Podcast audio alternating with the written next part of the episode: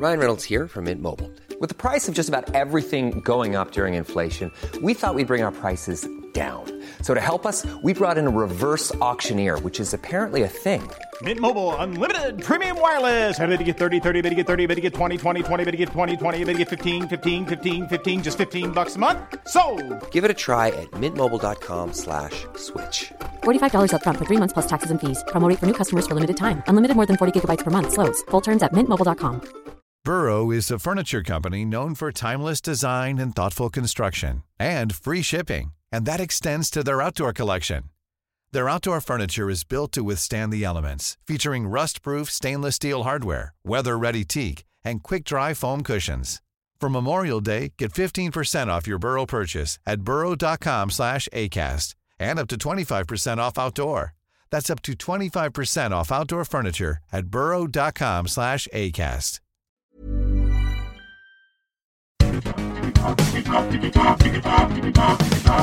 Digitalk, der Podcast rund um die digitale Welt mit Dominik Grote.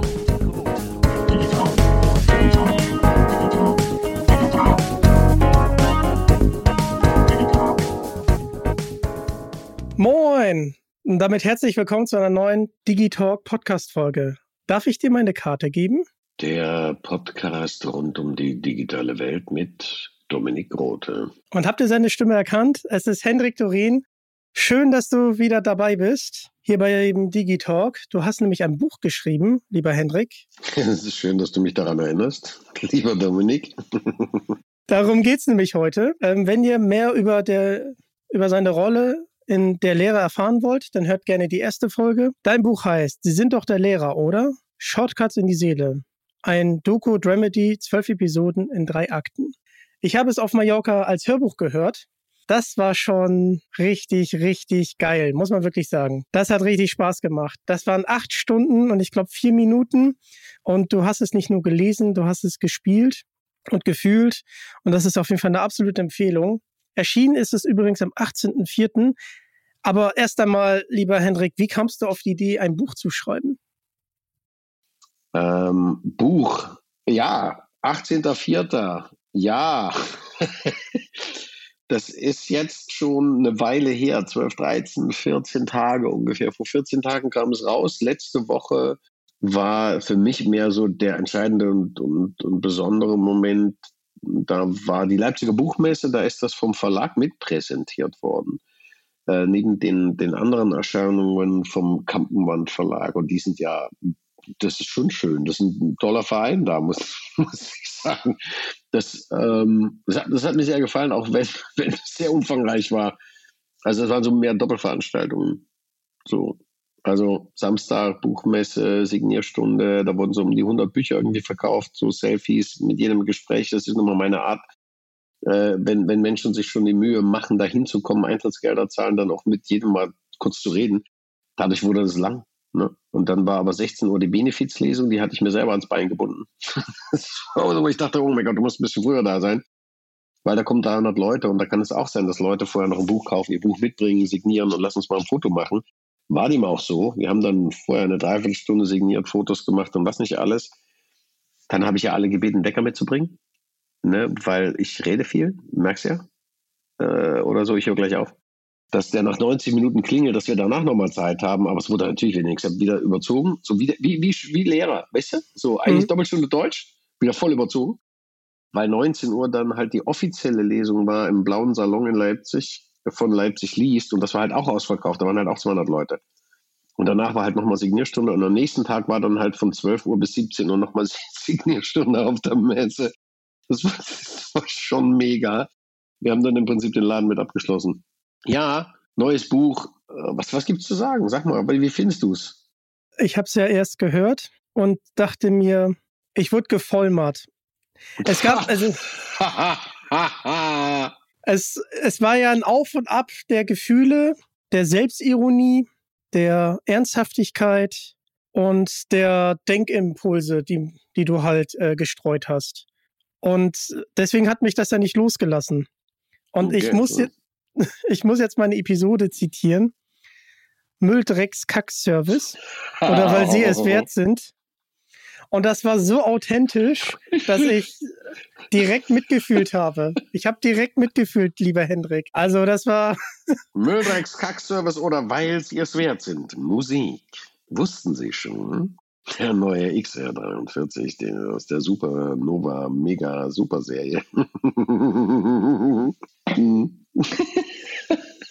ja, das, äh, ja, das ist eher so eine, das ist so eine Mix-Episode, ne, die du da gerade zitierst. Mhm. Das ist, das ist einerseits so ein, ja, komm, lass uns mal eine sehr unterhaltsame, lustige Episode machen, die wirklich, aber wirklich jeder kennt gleichzeitig aber auch kombiniert halt mit dem Gedankenkonvolut, was so dahinter stecken kann. Also allein das Nachdenken über den Begriff Hotline, weil mich die, der Missbrauch der, der, der Sprache, die, die Manipulation durch Sprache hat jetzt so um sich gegriffen, dass ganz viele Menschen das schon gar, nun gar nicht mehr mitkriegen, was hier eigentlich mit ihnen passiert.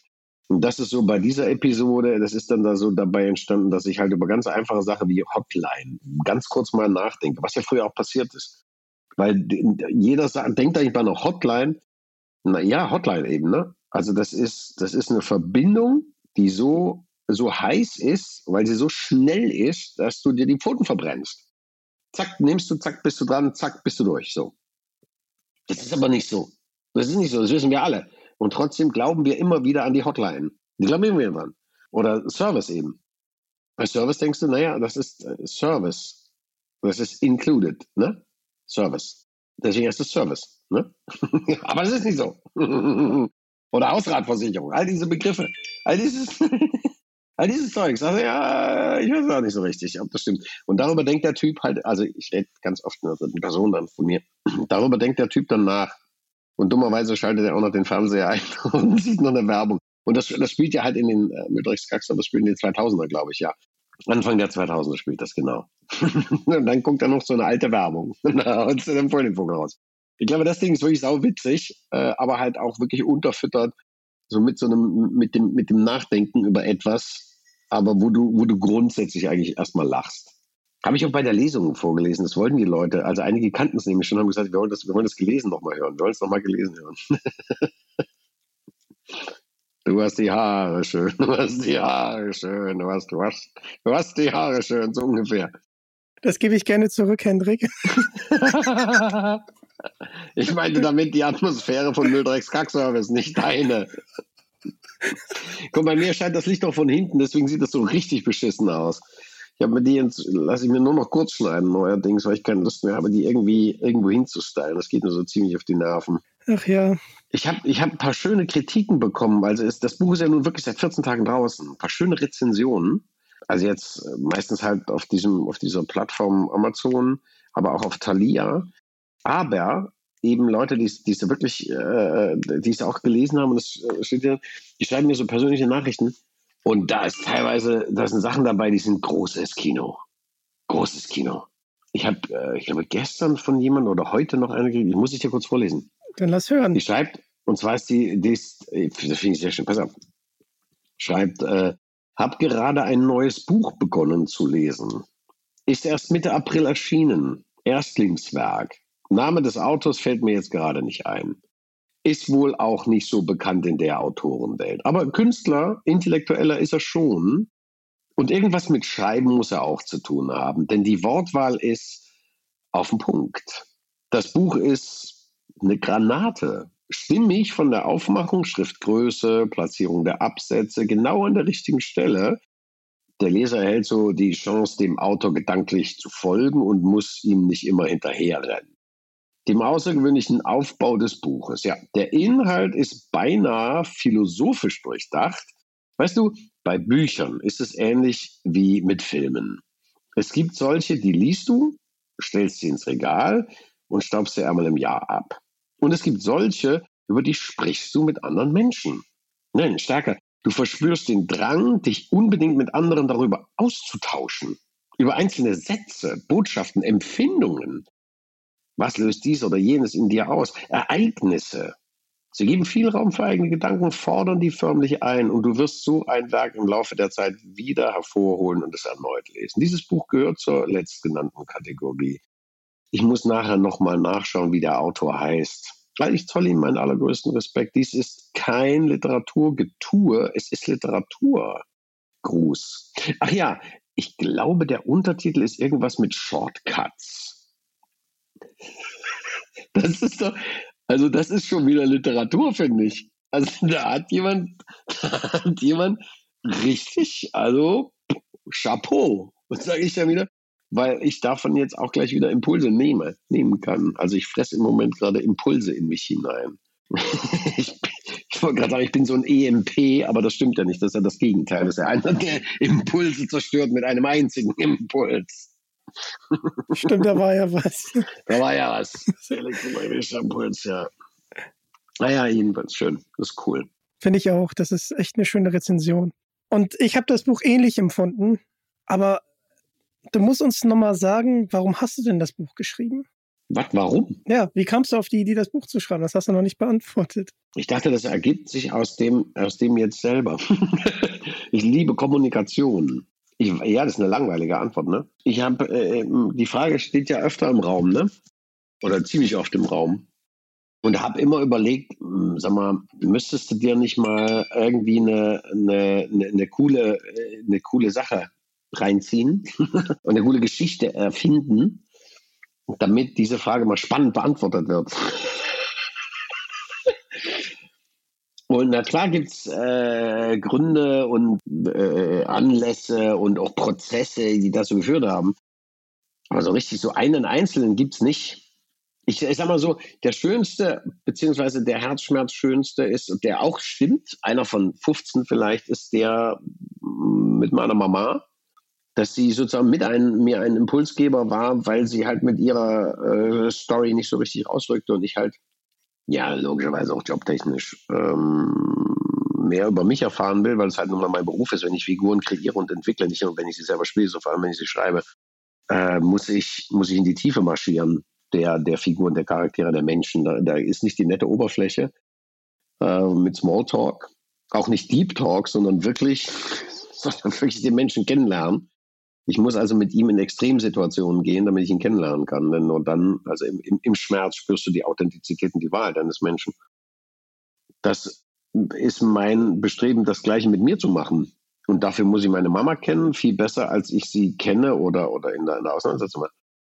Und da habe ich angefangen, sie zu provozieren, weil sie von sich aus nicht kam. Da habe ich angefangen, meine, ich sage, pass auf, ich drohe dir jetzt mal, ich schreibe jetzt mal meine Geschichte, wie ich meine Jugend, meine Kindheit so wahrgenommen habe. Schreibe ich dir mal auf. Verstehst du? Schreibe ich dir mal hin. Verstehst du? Mhm.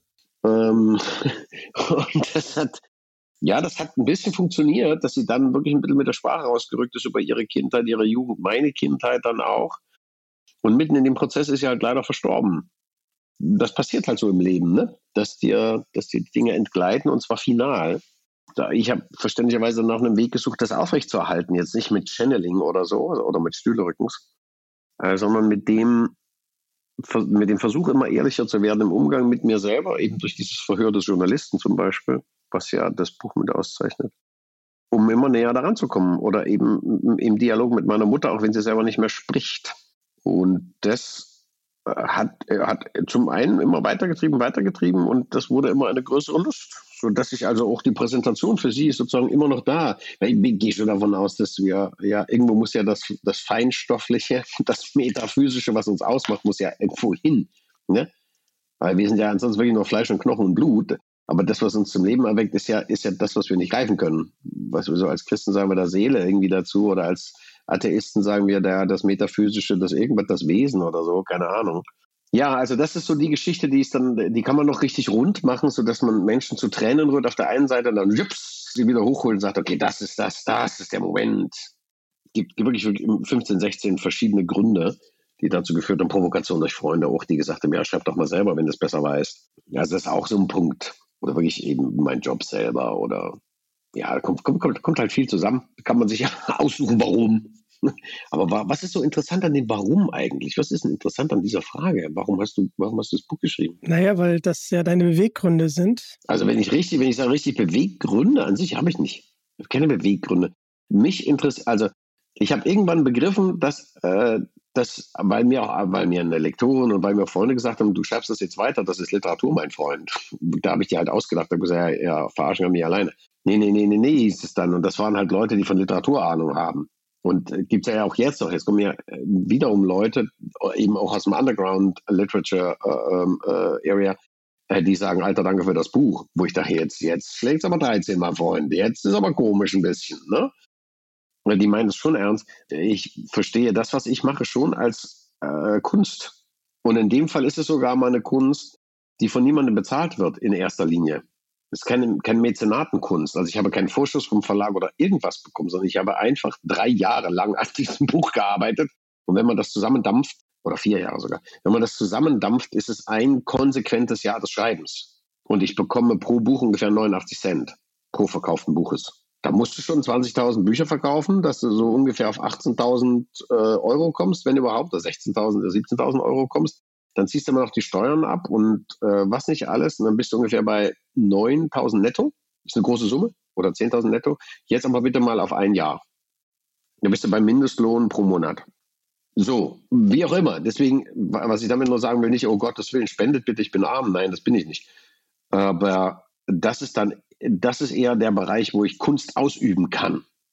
Weil hier kein Sender ist, der mich teuer bezahlt was die im Moment eh nicht machen, weil ich weiß und hetero bin und die also 50 deutsch und männlich. da hat keiner gerade richtig Bock drauf.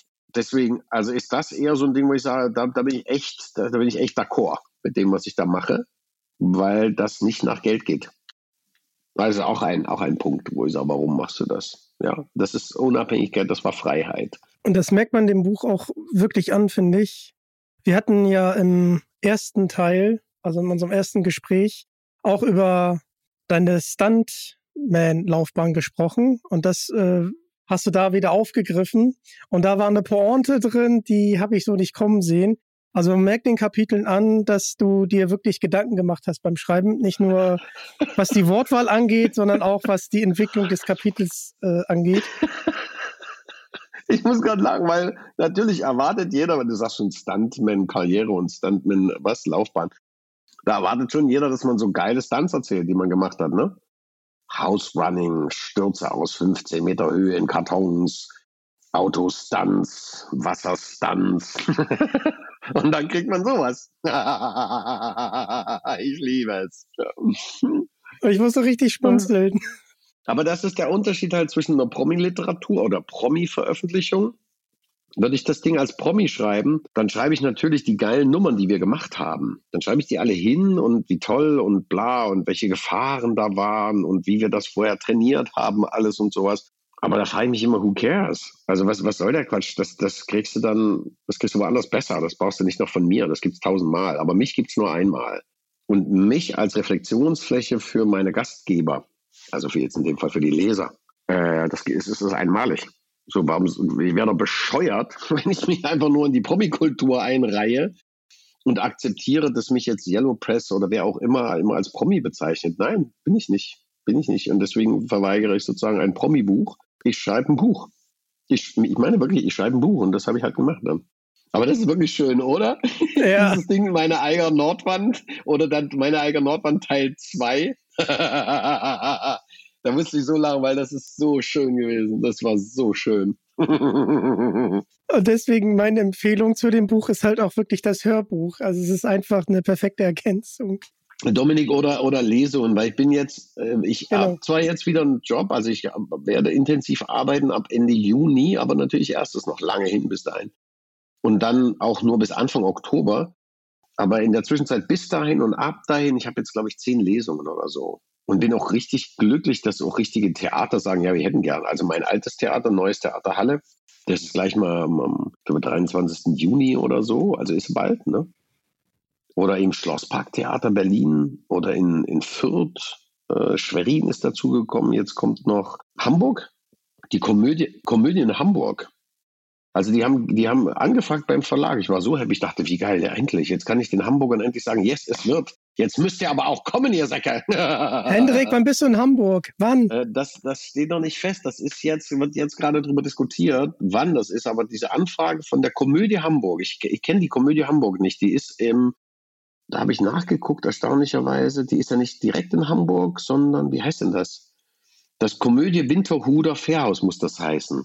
Winterhuter Fairhaus GmbH, aber es gibt keine andere Komödie in Hamburg. Ich habe keine, keine andere gefunden. Das wäre natürlich phänomenal. das, das ist, da wäre ich zu Hause, weil die machen gehobenes Bouloir. Und da würde ich auch wahnsinnig gern spielen. Also ich werde natürlich gerne mal in Berlin spielen, aber in Hamburg, in einem Boulevardtheater, eine richtige Boulevardkomödie, mega. Also kauf mich ein, bitte. bitte, ich möchte da spielen. Oder meinetwegen auch in Halle. Hauptsache nicht so dieses verklärte Intellektuelle, wir machen schwere Kunsttheater-Scheißzeugs, sondern eine gute Boulevardkomödie äh, mit, mit Inhalt, den du über Boulevard super vermitteln kannst. Und es gibt nichts Schwieriges als unterhaltsame, äh, unterhaltsamen Humor mit Botschaft. Und ich habe noch, was habe ich jetzt noch? Es war noch irgendwas. Ach so, nee, das war lustig. Theaterkahn Dresden. Das ist so wirklich im eigenen Land. Das kannst du so knicken. Jetzt in Sachsen oder in Leipzig. Ich habe hier angefangen im, im, Theater Lindenfels. Das ist ein Off-Theater, also ein renommiertes Off-Theater. Äh, wird ja bezahlt auch mit Stadtgeldern. Und den habe ich halt meine Biografie und wer ich so bin und so. Und da war erst so von, von einer Kollegin, die war total angetan, fand das super. Und dann kamen die Entscheider. Und da merktest du richtig, da tropfte aus der Mail die, der Intellekt heraus und das Rümpfen der Nase, weil äh, RTL-Schauspieler. Für die ist das irgendwie immer eine Mischung aus Dieter Bohlen, Dschungelcamp und Porno Island. Da kannst du machen, was du willst. Da bist du durch. Da bist du einfach unten durch. Aber dafür Spreewald. Freue ich mich riesig drauf. Ähm, das ist auch ein bisschen, das ist Bildungsbürgertum und so, aber der hat so eine Literaturnacht. Ähm, und der Mann, also der heißt, ist zwar ein Graf, Graf von Lüner, wie auch immer, aber wer so ein bisschen in die Historie guckt, weiß, was Graf bedeutet. Der hat sich auf die Fahnen geschrieben und das im Spreewald. Ich meine, das ist eigentlich Lost Island. Ne? Also da willst du im Winter nicht sein. Der hat sich auf die Fahnen geschrieben, dort nach Liebenau diese Kultur, Kultur aufrechtzuerhalten. In dem ehemaligen Schloss oder dem Schloss seiner, seiner Vorfahren. Also Chapeau. Und der hat auch erst gesagt, sorry, tut mir leid, wir hatten jetzt schon mit Christian Rehle und eigentlich machen wir noch ein paar, machen wir eigentlich nicht. Und dann habe ich nochmal zurückgeschrieben, du würde mich aber freuen, weil wenn so und so, das und das. Hab nur bitte was erklärt. Und dann hieß es, ja, wir machen ja eine Literatursommer, Literaturnacht. Doch, wir wollen dich gerne haben. Yes! also es kommen so zehn Lesungen kommen zusammen, freue ich mich riesig. Freue mich riesig drauf. Und das ist, glaube ich, das kann ein Erlebnis sein. Da muss man nicht selber lesen. Und wenn, habe ich bei der Messe immer gesagt, Leute, seid ihr ein Paar, seid ihr zusammen, wie auch immer, lest es euch bitte gegenseitig vor. Lest es nicht still, lest es laut. Wenn ihr alleine lesen müsst, auch lest es bitte laut. Da gibt es ja eine Episode, die sich dafür prädestiniert, würde ich sagen, als Paar. Äh, denkst du jetzt an Dame Kobalt? Nee. An welche denkst du? Denkst du an Heldenzeugen? Oder denkst du, woran denkst du gerade? Ich denke an, an die Episode, wo du über deine Liebe sprichst. Das ist ziemlich oft. Mindestens dreimal. Mindestens dreimal, genau. Das sind ja schon drei Episoden. Also in, in Heldenzeugen geht es über die Liebe. Die Dame Kobold ist ein Teil und das ist aber auch bei Schöner, schwerer Scheiß. Das ist am Ende, das ist, geht das nicht einfacher. Da geht es auch, also das ist, da geht's, das ist schön schräg eingebaut, das ist auch nicht schlecht. Aber farblos im Souterrain, äh, geht es auch mit darum. Heldenzeugen ist, glaube ich, bei mir auch hängen geblieben, aber jetzt haben wir ja noch ein paar mehr Anregungen für die Leser. Äh, ich weiß, ich stehe manchmal davor und sage dann so, könntet ihr jetzt bitte mal entscheiden, welche Episode wir hören wollen. das ist so sehr lustig. War bei den Leserhäppchen dann auch so. Aber es hat bisher noch nie jemand nach Dame Kobold oder nicht so rundeckiger gefragt. Es ist, ich würde mal sagen, eine meiner meiner Lieblingsepisoden. Wobei der Lehrer oder ich habe mich hochgeschlafen auch. Das habe ich im blauen Salon gemacht. Ey, ich dachte, ja, das liest du schnell weg. Alter, eine Stunde an dem Ding. Eine Stunde, weil so viel Gelache, so viel Interaktion, so viel nochmal, so viel dies, dies, jenes. Und das Ding hat so mehrere Pointen, so große Pointen, so Kreise, die so abgeschlossen werden. Ich, ich, es war richtig schön. Wir haben so abgefeiert miteinander. Das liebe ich. Das liebe ich an live. Kommen wir nochmal zu live. Du hast gesagt, du spielst in Hamburg. Ich wohne ja in Hamburg. Mhm. Äh, also wäre schön, wenn es klappt. Äh, da wäre ich auf jeden Fall dabei. Das wird im Herbst sein. Im Herbst. Im Oktober oder November. Im Oktober bin ich ja am 14.10. in Schwerin. Da bin ich mit. Und bei Thalia. Bei Thalia, cool. genau. Ja, da habe ich noch gar keine Kennung. Da finde ich den Kartenpreis zu teuer. Für eine Buchhandlung. Ich glaube 25 Euro. Das geht da, geht da nicht. Kannst du nicht machen. Ich glaube 22, nagelt mich jetzt nicht drauf fest. Ah, okay, okay, okay. Weil da, da weiß ich dann, okay, Leute, also bei der Benefizveranstaltung habe ich gesagt, 13 Euro ist schon, ist schon irgendwie viel, ist schon viel Geld. Ja, weiß ich, weiß ich nicht. Und da schon da habe ich gedacht, also ich muss denen schon eine geile Show liefern. Und das waren dann zweieinhalb Stunden. Was soll ich denn bei 25 oder 22 Euro machen? Da muss ich mich ja, muss ich mich ja nackt ausziehen. Da muss ich auf den Tisch tanzen und mich anzünden, dass das irgendwie gerechtfertigt wird. Also beim Anzünden bin ich auf jeden Fall raus. beim Anzünden bist du raus, du kannst beim Feuerlöscher dastehen. Irgendwas jedenfalls. Aber na klar, mir, ich, ich, ich wäre ja nicht ich, wenn mir nichts einfallen würde. Ja, ich bin gespannt. Ich bin gespannt. Na, ich erst. Ja, der Lehrer oder ich habe mich hochgeschlafen, möchte ich auf jeden Fall auch gerne live hören, weil das ist ein groß, großartiges Kapitel. Liebe ich. Episode. Ich habe lange überlegt, ob ich es Kapitel oder Episode nenne und dann dachte ich, nee, nee, es muss schon Episode heißen. Es sind eher Episoden. Und dann müssen wir noch einmal ganz kurz zum Titel. Was ist denn ein Doku-Dramedy? Was können sich die Leser darunter vorstellen? Mm, Doku-Dramedy. Äh, eigentlich das, was das Wort sagt. Ne? Also, das sind drei Sachen: eine Dokumentation, Drama und Komödie. Ja? Also, eigentlich sagen es die drei Worte. Man, man liest so drüber weg und ganz oft, man hat ganz oft keine Zeit oder keine Geduld, mal ganz kurz innezuhalten, drüber nachzudenken. Das ist halt mein Part, dieses äh, Inhalten nachdenken. Deswegen ist ja auch mein Job.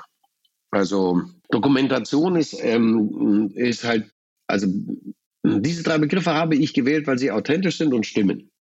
Dokumentation ist halt das, was ich überliefert habe. In den jüngsten Jahren sind es Mails, die ich alle nochmal durchgeforstet habe. In den früheren Jahren sind es Briefe, die meine Eltern aufgehoben haben und digitalisiert haben für mich.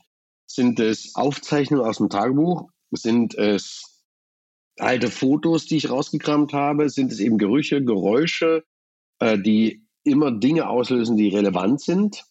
Ähm, für mich als ein Geruchserinnerer und Geräuscheerinnerer, was glaube ich viele Menschen sind, dann äh, dokumentarisch sind verständlicherweise auch Interviews, die ich gegeben habe vor 20 Jahren oder vor 10 Jahren und so weiter. Fotoshootings, wie die sich verschoben haben. So, das sind dokumentarische Sachen und reine Fakten. Ne? Nicht, was bei Wikipedia steht, was ich nicht verändern darf, weil ich zwar ich bin, aber es nicht darf, sondern die Dinge, die wirklich äh, dokumentarisch, biografisch, bibliografisch irgendwie belegt sind. Äh, und faktische Sachen, logischerweise, alles, was Fakten anbetrifft. Drama. Drama bedeutet ja nicht Tragödie. Drama ist eine Art der, des Schreibens, des äh, dialogischen, gemixt dialogisch-epischen Schreibens, denn auch Dramas sind unterlegt mit Anweisungen des Dramatikers, wie was wo zu geschehen, welche Figur von wo kommt. Drama entbehrt auch nicht eines gewissen Humors, aber ein Drama inkludiert auf jeden Fall eine große Gedankenblase hinter dem Dialog. Und es ist angefüllt eben mit einem, mit einem Bühnenbild, was, was sich auch ändert. Ja, und also Comedy, pff, muss ich das erklären? das ist der Unterhaltungsmoment, das ist teilweise das Gleitmittel und das ist einfach notwendig einfach auch wirklich nochmal zu sagen, oh yes, lass mich mal lachen, das ist jetzt gerade schön. Da fällt so schwerer ab oder so, ne? Sowas in der Art. Finde ich wirklich gut. Und wir müssen hier nochmal ganz kurz, du hast es ja vorhin schon ganz bisschen angesprochen, und zwar hast du zwischen den Episoden Interviewabschnitte gemacht und die spinnen das, was in dem ähm, in der Episode vorkommt, nochmal ein bisschen weiter, gehen sogar nochmal ein bisschen tiefer und sind eine gute Schnittstelle, finde ich, zwischen den Episoden. Ähm, wie, wie kamst du denn auf die Idee, da das Interview zwischen die Episoden noch zu machen? Weil das ist ja was echt Uniques. Also wie ich auf die Idee, du kannst Fragen stellen, wie bin ich auf die Idee gekommen, das dazwischen zu bauen? Und also ich weiß, was ich, was, was dann entstanden ist, als ich, also das ist eher so ein, es ist ja, wie gesagt, das Schlimme ist bei solchen Sachen, das sind immer Prozesse äh, wo etwas entsteht und wo du dann etwas feststellst, realisierst und dann plötzlich fügen sich Dinge zusammen. Und in dem Fall habe ich festgestellt, wow, guck mal einer an, das fügt sich ja gerade super zusammen, weil ich, äh, weil ich wirklich, ich will, ich wusste, ich will keine Biografie schreiben, weil das finde ich langweilig, weil ich das langweilig finde. Es gibt nur wenige Menschen, deren komplexe Biografie interessant ist. Und auch nur dann, wenn sie dies äh, nicht selber schreiben, sondern wenn darüber geschrieben wird, wo du nochmal eine zweite Sicht drauf hast. Ansonsten sind biografische Werke eher so etwas wie von meinem Lieblingsintellektuellen Roger Willemsen zum Beispiel das Hohe Haus oder ähnliches, oder wenn er über seine Musik schreibt, über die, die, die Musik schreibt. Das ist für mich eine Biografie, weil ich halt, wenn ein Typ ein Jahr lang, wirklich ein Jahr lang in unserem Parlament sitzt und zuhört und mir dann mitteilt, was er gehört hat, wie er es gehört hat, wie er es übersetzt und interpretiert, erfahre ich unfassbar viel über ihn. Das ist biografisch. Da muss ich jetzt nicht wissen, welche Socken trägt er. Und wen hat er getroffen, wen Tolles oder so. Also war mir klar, dass das Episoden sind, in denen sich einfach der Leser, also mein Gastgeber, eher spiegeln sollte als, als ich mich. Und natürlich erfüllt dieses Ding, dieses Interview drei Funktionen. Das eine, wie du schon richtig bemerkt hast, ist es ein, ein, ein Übernehmen der Episode zuvor in einem kurzen Moment selbst, äh, also ich sage nicht, Sie sagten ja eben blablabla in Ihrer Episode, das meine ich nicht, das, es gibt nichts Langweiligeres als das, sondern es ist, ich greife das inhaltlich auf, aber auf eine subtile Art und Weise. Nicht auf eine äh, direkte. Das, ich mag das nur ganz selten. Nur wenn es eine gute Pointe ist, dann gibt es den direkten, gibt es die direkte Kopfnuss, ansonsten ist das subtil. Äh, das ist die eine. Natürlich ist dieses äh, Annähern an die nächste Episode oder manchmal so eine Überleitung zur nächsten Episode das zweite. Und der wesentliche Aspekt für mich ist der, mich selber auszuquetschen wie eine, äh, wie eine Zitrone. Es gibt, glaube ich, kaum ein besseres, probateres Mittel als das Selbstinterview, um auf seine eigene, ähm, auf seine eigenen Knochen zu kommen. Seine eigene Authentizität und, und Wahrhaftigkeit in diesem Moment der Befragung. Weil wenn du es ehrlich meinst, lässt er einfach nicht locker. Journalist lässt irgendwann locker, so oder, oder sucht nur nach dem, sucht nur nach der Überschrift, weißt du, nach dem Ding, bam. Und ich suche nach, ich suche nach Haut und Knochen, ich suche nach Faszien, äh, ich suche nach dem Knochenmark, nach der äh, Molekularstruktur. und das trotzdem noch unterhaltsam und das macht das Interview. Roger Williamson möchte ich auch ganz kurz was zu sagen. Äh, den fand ich auch einen ganz besonderen Menschen. Ähm, ich habe mal in Wendhof gewohnt, da wohnte er auch. Also habe ich ihn hin und wieder mal beim Einkaufen getroffen und das war halt wirklich ein sehr charmanter Mensch. Und aber erst später habe ich seine äh, Bücher gelesen. Also das ist einfach eine andere andere Ebene, wie wie er mich da mit seinen Texten erreicht. Es gibt auch ganz tolle Gespräche zwischen ihm und Karl Lagerfeld. Das ist Poesie für die für die Hirnzellen. Das ist unglaublich. Ich habe es vorhin angesprochen, das Hörbuch. Mich würde interessieren, wie waren denn die Aufnahmen zum Hörbuch? Wie lange hat es gedauert? Gibt es Anekdoten? Das Hörbuch ist eine einzige Anekdote. Also im, im, Vorfeld war mir klar, ich will ein Hörbuch machen. Der Verlag sagt, ja, finden wir auch super. Und ich sage, ja, ja, müssen wir mal irgendwie nach einem Studio suchen. Wieso Studio? Kannst du das nicht zu Hause machen? Bitte? Was meine ich?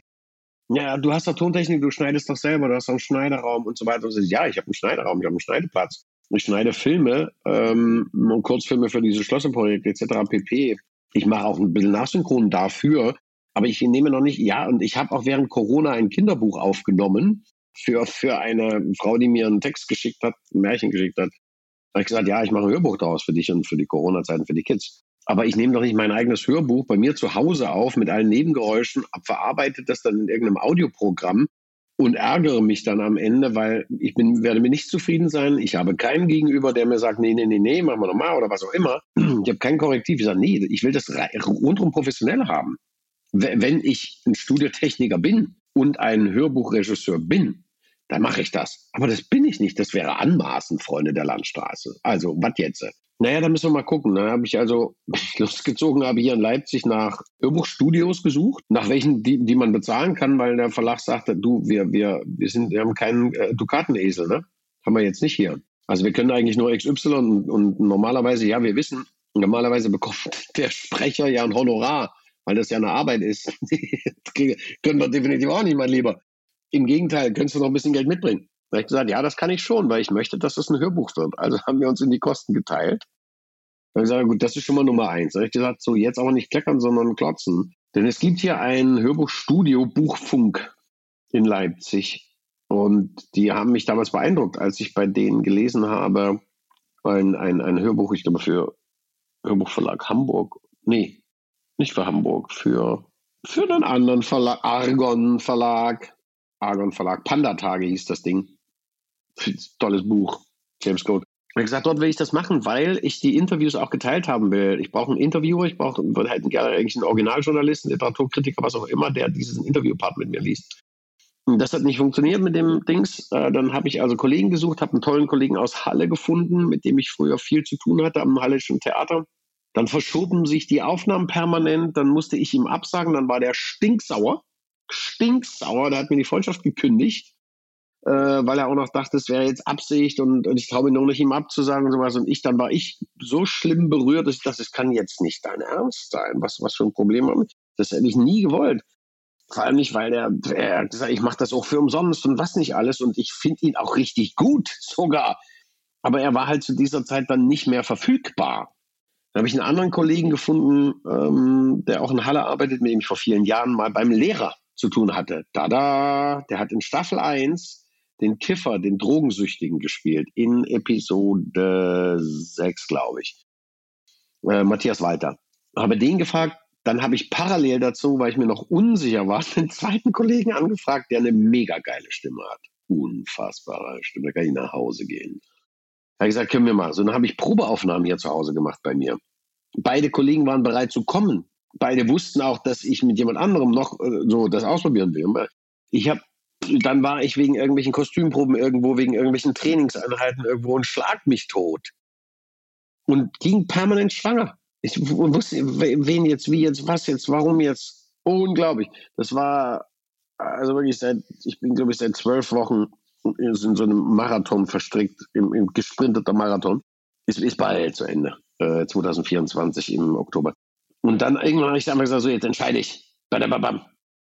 Und habe ich das entschieden. Und dann haben wir, habe ich die Hörbuchaufnahme gemacht, erster Tag so, wo ich, wo ich beim, am ersten Tag dachte ich, ah nee, pass auf, Prinzip ist eigentlich, was ich so will. Also noch nicht mit dem Kollegen erstmal alleine. Habe ich mit dem, mit dem Regisseur und Techniker gesprochen, habe gesagt, pass auf, mein Prinzip ist so, ich lese jetzt hier mal, fange jetzt hier mal an, mache so die erste Episode, wie auch immer. Äh, ich werde aber die erste Episode mit Sicherheit nochmal am Ende, wenn wir durch sind, nach zwei, drei Tagen, werde ich sie nochmal lesen. Hm, weil das ist nochmal was anderes, neue Atmosphäre, bla bla bla. Hat er erstmal nicht verstanden und hat es dann am Ende verstanden. Ich habe dann zwei Episoden nochmal komplett neu gelesen und ein paar Korrekturen gemacht, was mir nicht gefallen hat. Aber am Nachmittag des ersten Tages zersprang mein Oberkiefer. Der pulsierte und das war ein Schmerz, der, das war, es war nicht nachvollziehbar, was da abging. Es ist, der ganze Kopf dröhnte, der Oberkiefer dröhnte. Dann habe ich angefangen, Wasser immer reinzuschütten, das zu kühlen. Das hat funktioniert. Dann ging das so eine halbe bis eine Minute, dann wieder, zack. Ich dachte, das kann jetzt, kann jetzt eigentlich nicht, kann nicht sein. Dann habe ich mir Schmerztabletten reingepfiffen und es hatte keine Wirkung. Oder wenn die eine Wirkung gehabt haben, dann möchte ich mir nicht vorstellen, was das für Schmerzen gewesen wären ohne diese Dinger. Ich dachte, zweiten Tag habe ich dann die Aufnahme mit dem Kollegen gemacht, also die, die Journalistenaufnahmen und habe dann den Nachmittag nochmal mit, mit den Episoden zugebracht und war im Prinzip durchs Buch durch und ich konnte nicht mehr. Ich war dann auf 1200 und dann bin ich auf 1600er Ibuprofen, also nacheinander 400, 400, 400, 400 und noch mal eine halbe. Das, das, das geht nicht. Ich bin, also, und abends habe ich gesagt, ich muss zum Notarzt. Dann bin ich in die Notarztklinik gefahren. Wollte ja eigentlich an dem Tag, ein, ein, ein, weil da die Ausstrahlung vom Dünenkrimi war, wollte ich eigentlich also einen Live-Chat machen. Das ging nicht. Ich musste zum Notarzt. Ich hatte keine Chance. Keine Chance. Ich dachte, was ist das? Ähm, ja, ich finde nicht, find nicht, damit ich am nächsten Morgen früh zur Notaufnahme beim, also wir die haben alles Mögliche gedacht, irgendwas mit dem Hirn, irgendwas das, äh, weiß der Teufel, was da ist, nichts zu, nichts zu finden. Und das Ende von mir, ich war dann, bin dann zum Zahnarzt, weil meine Zähne sind wirklich komplett in Ordnung. Der guckt sich dann an und sagt, ja, da ist nichts. Äh, da ist nichts Äußeres, gar nichts. Dann hat er die Kalt-Heiß-Probe gemacht, was er immer stellte fest, die, ich glaube, die Wurzel, der Zahn ist kollabiert. Sag, was? Dein Zahn ist kollabiert. ich sag, warum, warum? Da fragt er, hast du, hast du eventuell Stress? Ich sage, nee. Ein Sack voll. Da sagt er, ja, das kann, also das passiert 0,01 Prozent oder was auch immer. Der Körper sucht sich in, in solchen ähm, extremen Stresssituationen etwas, was er abschalten kann und was er nicht wirklich braucht, oder er gibt ja einen Warnhinweis. Wenn man das jetzt ein bisschen esoterisch sehen könnte, ist sein, dass das ein Warnhinweis deines Körpers ist, dass du bitteschön irgendwo mal jetzt eine Pause machen musst. Weil wenn ein Zahn aus dem Nichts kollabiert, die Wurzeln sich wirklich in, binnen 48 Stunden zurückziehen, also die, die, die, die Nervenenden aus den Wurzelkanälen, sich binnen 48 Stunden verabschieden und sagt, tschüss, tschüss, tschüss, ich gehe in den Kiefer zurück, ich will hier nicht mehr sein. dann äh, solltest du nachdenken. Und dann hat er das professorisch, hat er das aufgebohrt, hat das dann, hat das dann äh, ausgespült und hat das desinfiziert und was nicht alles, eine provisorische, ähm, äh, wie heißt das, Zahnhals- oder, oder Zahnwurzelfüllung gemacht, damit diese Schmerzen aufhören. Ne? Dass ich sozusagen dann meinen Korrekturtag machen konnte. Und dann habe ich eine Woche später nochmal eine Korrektur gelesen, weil mir, mich ließ ein Problem nicht los, was ich hatte beim Lesen. Bin ich nochmal und habe gesagt, können wir nochmal, noch ein ganzes Kapitel lesen, bitte, bitte, eine äh, Episode lesen, bitte. Also es ranken sich etliche Geschichten, die man alle ausformulieren kann um dieses Ding, aber das wären Promi-Talks. Wirklich so. Und jetzt, ich bin sehr, sehr glücklich mit dem Hörbuch und hoffe, dass das massenhaft geklickt wird und genommen wird, weil das, das ist zwar nicht so gut wie eine Lesung, kann ich gleich sagen, aber ich finde es schon ziemlich gut. Finde es schon ziemlich gut. Es ist wirklich sehr, sehr gut. Also ich habe mich mehrmals geformt gefühlt. Merkst du die Zahnschmerzen dabei an der Stelle irgendwo? Könntest du sagen, ja, das könnte übrigens eine Quizfrage sein, die wir stellen. Haben wir vorhin vergessen anzuteasern. Dann erzähl du doch, was wir anteasern wollten. Wir wollten eine, eine Quizfrage anteasern, dass sich, äh, dass, dass die Leute auch bei dem Podcast hier bis zum Schluss dranbleiben. das macht man doch so äh, bei den vielen Gelaber. Das machen die bei Talkshows immer so, dass sie die, die, die für sie vermeintlich prominentesten Gäste ganz am Ende befragen. Da weißt du, wo du stehst im Ranking, wenn du als erster dran bist. Ne? also wir wollen, pass auf Leute, hört mal zu, hört ihr, seid ihr noch wach? Seid alle wach? So, jetzt hier, hoch mit euch. Dominik hatte die Idee, wollte zwei Bücher verlosen. Und zwar mit so einer ganz, ganz, ich sag mal so, für mich, so ich dachte, ne, das, das ist super. Nämlich euer, äh, was, was hast du gesagt, euer, was für ein Moment? Was ist euer Lieblingsmoment von ähm, Karin Noske und, und Stefan Vollmer aus der Lehre. Genau, und da habe ich jetzt so gedacht, naja, das ist so, ja, da kann ja jeder irgendwas schreiben oder so. Und ich habe dann gesagt, nein, du was, ich möchte gerne, ich möchte gerne von euch wissen, wann Stefan Vollmer das allererste Mal in welcher Episode, welcher Staffel sagte, Sitzen machen zugehört. So, ja, jetzt könnt ihr euch mal raussuchen. So, es gibt aber, glaube ich, noch eine dritte Option. Wir haben vorhin noch eine dritte Option gefunden. Eine etwas einfachere. Ich weiß es nicht, aber das wird am Ende, wird das, wird das offiziell gestellt und auch wie man, wo man daran teilnehmen kann, an dem Gewinnspiel. Ne? So. Hast du noch eine Frage oder sind wir durch? nee, ich bin noch nicht durch. Ich habe ich hab noch, ganz bisschen habe ich noch. Und zwar, du sprichst so oft die Lesung an. Aber wie, wie lief denn die Lesung ab? Was hast du da, was hast du da denn gemacht? Also hattest du eine Tafel im Hintergrund? ja, äh, eingedenk der Tatsache, dass meine aller, aller, allererste Le Sneak-Lesung in einem historischen Klassenzimmer in, in Kebelau war. Weiß auch, ey, da gibt es auch so schöne Geschichten, leider Gottes. Aber jetzt nicht. Habe ich dann überlegt, ja, ich glaube, ich finde es ganz gut, äh, wir machen mal so ein bisschen Werbung jetzt für die Benefizlesung zum Beispiel mit einer Tafel im Hintergrund. Das macht sich ganz gut und daraus mache ich dann die Lesehäppchen und so. Und da habe ich für die Benefizlesung dann mir ein Bühnenbild gebaut. Das war ein komplizierter Saal. Der war rechteckig. Und die Bühne war nicht etwa an der, an der Stirnseite, sondern an der Längsseite. Das heißt, du hattest also in der, in der Breite, lass mich mal kurz lügen, ähm, 10, 20, 30, Minimum 30 Meter breit, der Raum. 10 Meter tief, 30 Meter breit, vielleicht so, oder noch breiter. Äh, frag mich. Und da passen 300 Leute rein, halt in, ich glaube, 10 Sitzreihen hintereinander. So, und die an der Seite saßen, es war fast wie so ein Amphitheater, nur dass sie halt nicht erhöht waren. Dann haben wir erstmal eine Podest, gesagt, können wir noch ein Podest bauen, können wir noch das, können wir noch sehen. Tolle Techniker in der, äh, im Marriott. Mandy als die Verantwortliche für die Säle da super und, und, und, und auch die Jungs waren mega, mega. Und Tontechniker Olaf war auch klasse. So what? Und da habe ich gesagt, jetzt mache ich ein kleines Bühnenbild, weil ich ja keine, ich mache keine Lesung jetzt intellektuellen Nummer, sondern ich mache schon eine Show. Ich will eine Show machen. Und da habe ich dann halt meine Tafel mitgebracht, die ich beim, bei den Schlössertouren immer mit hatte. Und da die halt hingestellt und wollte eigentlich, ich wollte eigentlich die Inhalts, also das Inhaltsverzeichnis anschreiben. Bin ich dazu gekommen. War jetzt ja nicht mehr da. Aber es sah einfach geil aus. Wir hatten eine Tafel, ich habe meinen First Aid äh, Koffer dabei. Also erste Hilfe für, brauchst du immer und Schwamm und Kreide und so, man hätte jederzeit. Man hätte jederzeit. Und ich habe schon vor, im Vorfeld ja halt angekündigt, siehe die Sache mit den Weckern, äh, bringt mal einen Wecker mit, dass, das, dass es mir viel mehr darum geht, dass wir einen, einen guten Nachmittag oder einen guten Abend miteinander verbringen, wo ich unter anderem was auch aus dem Buch lese. aber wo wir uns eigentlich vor allem unterhalten, was jetzt so, also dieses Stand-up, also wirkliches Stand-up, äh, weil ich ja früher halt dachte, ich kann das nicht. Das, ich, ich habe keine Ahnung, wie das geht, was soll ich machen? Ne? Und dann ist halt in Halle ist es dann halt passiert, dass ich es musste und plötzlich funktionierte es. Und, und hier ist es jetzt so, dass ein Großteil erstmal Stand-up abläuft, äh, eine richtige ähm, Kommunikation mit den Zuschauern wird, dass wir uns kennenlernen.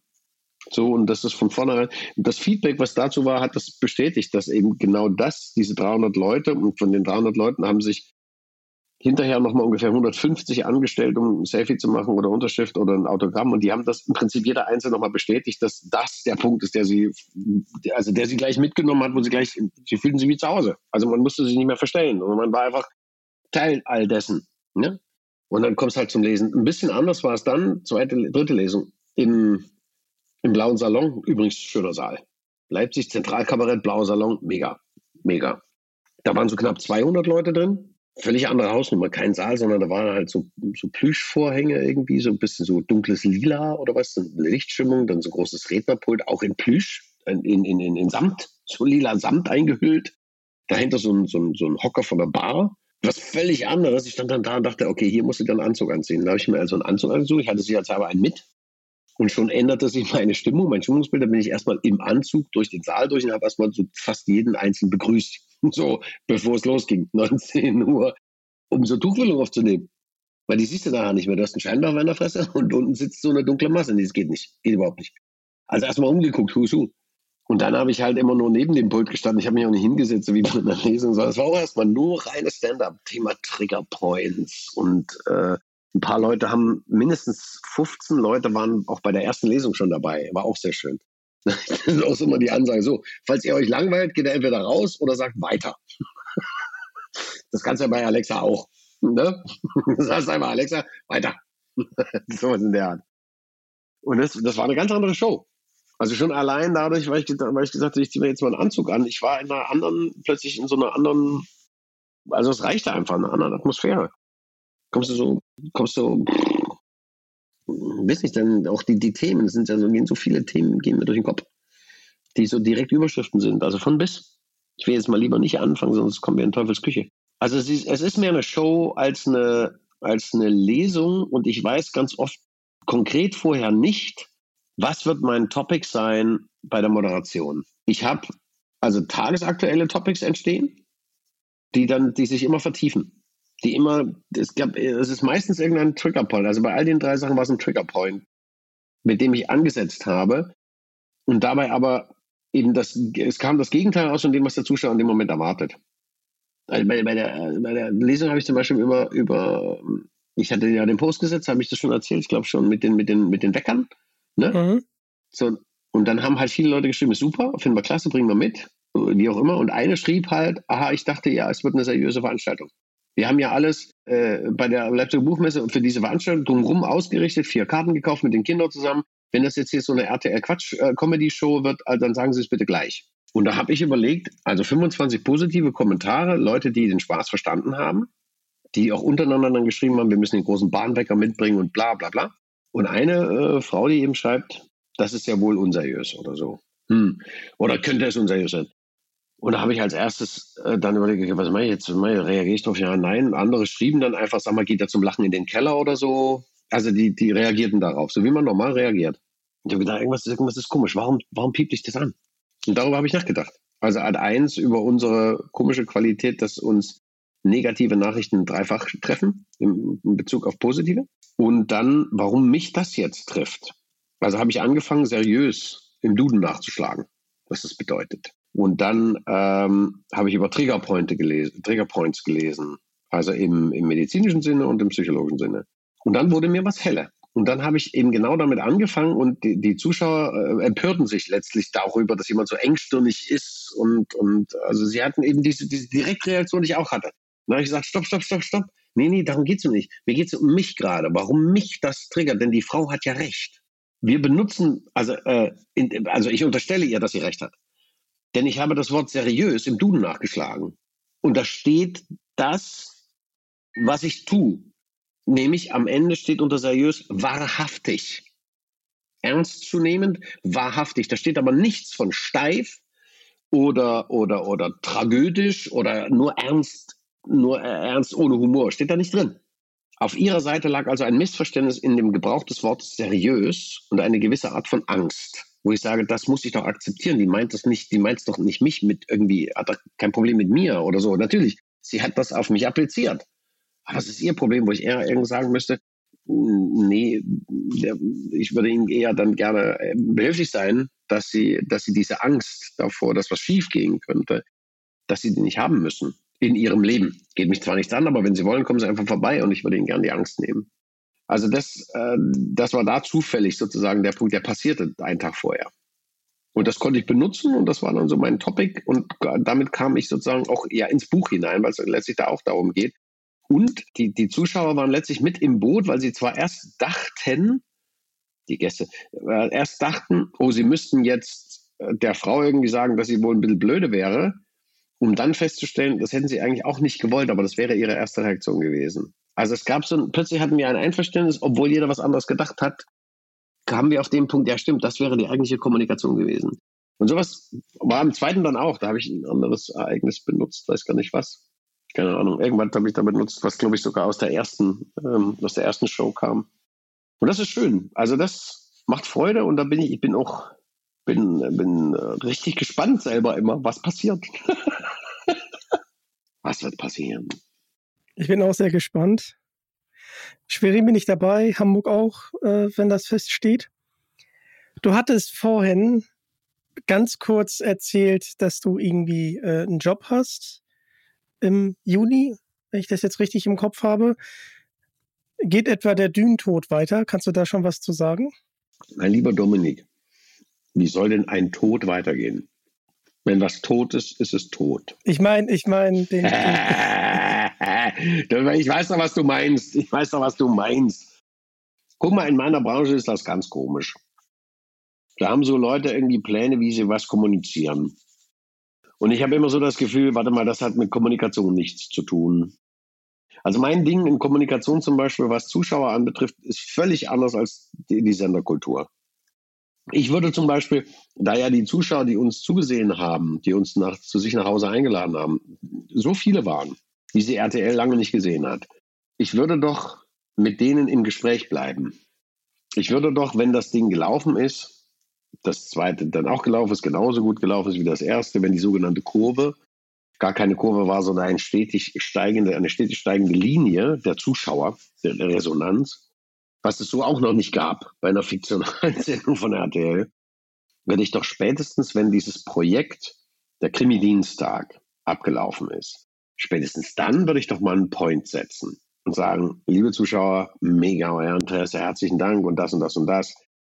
Wir sind dabei, das, äh, die, den Krimi-Dienstag zu analysieren, zu überprüfen, wo wollen wir damit hin, wo gehen wir damit hin. Für uns war es ein großer Erfolg. In der anderen war es das, war es das, war das. Wir bleiben in Kontakt. Uh, be in touch. So was würde ich doch machen über die Social-Media-Kanäle. Jetzt nicht über irgendwelche Presseerzeugnisse. Wen interessiert, wer liest das noch? Aber über alles, was Social Media ist, würde ich doch genau das kommunizieren. Wenigstens zwei Wochen nach Ende dieses Dienstags. Ist nicht. Ist nicht. Und ich behaupte, dass Fernsehen oder auch die Privaten oder die eben das so nicht betreiben, deswegen auch einen Zuschauerverlust haben, weil es einen Vertrauensverlust gibt. Was ist denn das, was der Zuschauer macht, wenn er auf der Fernbedienung den Sender X wählt? Was ist das? Vertrauen. Das ist Vertrauen. Ein Vertrauens. Ich, ich, ich vertraue dir, dass du mich gut unterhältst. Die nächsten, keine Ahnung, bis ich zappe, bis du mich nicht mehr gut unterhältst. Das ist ein verfickter Vertrauensbeweis. Und was mache ich dann? Da setze ich mich, da stehe ich mich dann hin, so als der Gebende, als der Sender, so, ja, ja, ja, ja, ja, ja, hast du ja gemacht, ne, ist schön. Ist schön. Und das war's. Das ist doch scheiße. Warum bleibe ich denn nicht in Kommunikation mit dem Gast? Zumindest auf den, auf den Social Media Kanälen. Das sind jetzt nicht alle vier Millionen, die dazu geguckt haben. In plus Stream sind es viereinhalb, was weiß ich wie viele. Das sind, keine Ahnung, anderthalb. Aber dann erwische ich schon mal anderthalb. Warum denn nicht? Was ist dagegen einzuwenden? Und das spricht sich auch rum, ist wie mit meinem Buch. Die Erstauflage war halt irgendwie gering, dann haben wir irgendwie das und dann haben Leute das gekauft und plötzlich spricht sich das rum. Plötzlich werden es immer mehr. Plötzlich sagt Thalia, oh, geben Sie uns bitte tausend Bücher, wir wollen die gern verkaufen. Ich sage, ja, mach das, mach das super. Das ist das, was ich nicht verstehe. Deswegen, ich hätte es anders gemacht. Ich weiß, dass ich sagen darf, wir arbeiten dran und ich würde es natürlich gerne weitermachen und ich würde auch gerne mehr als zwei Teile drehen. Das darf ich sagen. Jeder kann sich seinen Rein draus machen. Und ich darf auch sagen, ich werde, ich weiß gar nicht, warum ich das jetzt in dem Zusammenhang sage, Ende Juni anfangen wieder zu arbeiten beim Film, für, für einen Film. Das darf ich auch sagen, für eine Reihe. Das wird eine Reihe, glaube ich. Also hoffentlich. So, jeder kann jetzt hier ähm, eins und eins zusammenzählen, das ist gleich fünf. Wir sind gespannt. Dein Dünentod-Joke, der war echt gut. Ja, wir kommen so langsam zum Ende, lieber Hendrik. Also ich bin sehr gespannt auf deine Lesung und wünsche dir dann natürlich auch weiterhin viel Spaß. Aber wir müssen die Leute jetzt noch mal ganz kurz abholen, was sie denn fürs Gewinnspiel tun müssen. Da haben wir die Fragen ja vorhin schon gestellt. Und schreibt das bitte an Digitalk, Gewinnspiel at gmail.com. Findet ihr auch bei Instagram. Warte mal, Digitalk? Gewinnspiel. Als ein Wort oder was? Ein Wort. Klein. Digi, also D-I-G-G-Y. Genau. Dann T. Talk. Genau. Ne? Gewinnspiel. At gmail.com. At gmail.com. Das muss man mal richtig auseinandernehmen. Digitalk at gmail.com. Habt ihr das jetzt? Hallo. damit auch jeder mitspielen kann und damit keiner bei dem anderen abschreiben kann. Das ist nämlich hier äh, ne? Schule, Lehrer.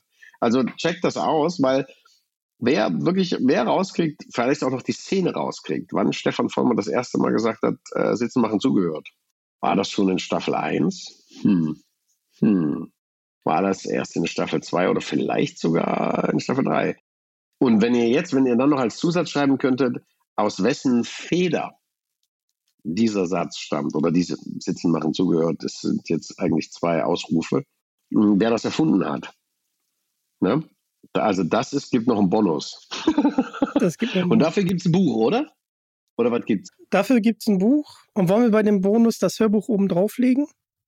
Wer das noch mit raus? das gibt's ja nur auf Abruf, das gibt's ja nicht als CD. Das ist ja nicht, äh, das gibt's ja nicht in, in physisch, das gibt's nur, also wer jetzt einen Account hat bei Audible oder Spotify oder wo auch immer das alles da rumliegt oder so, das, äh, nee, nee, nee, das, das gibt's ja leider nicht. Aber ich habe ich hab mir noch, ich habe noch andere Hörbücher von mir, zum Beispiel eben Panda-Tage oder ist noch eine Phasehase, da habe ich noch so eine Referenz-CDs hier.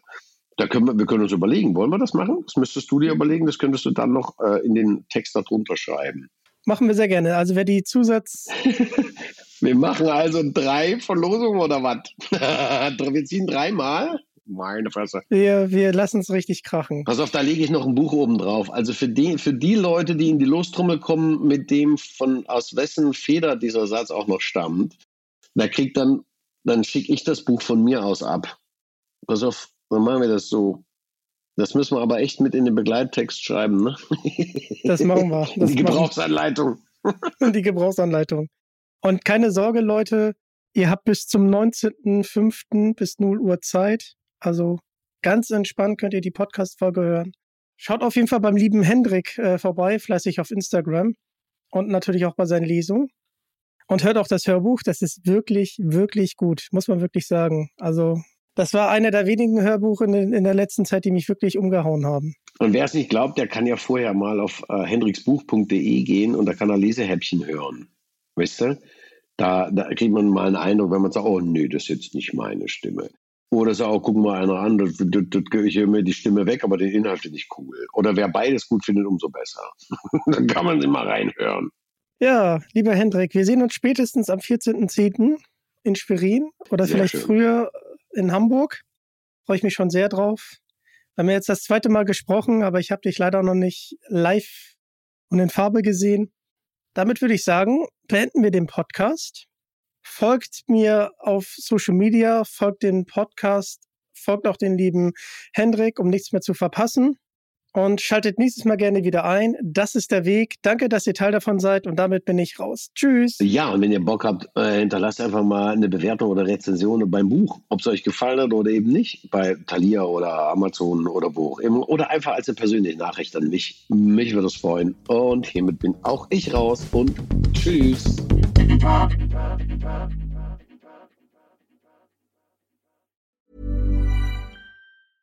Even when we're on a budget, we still deserve nice things.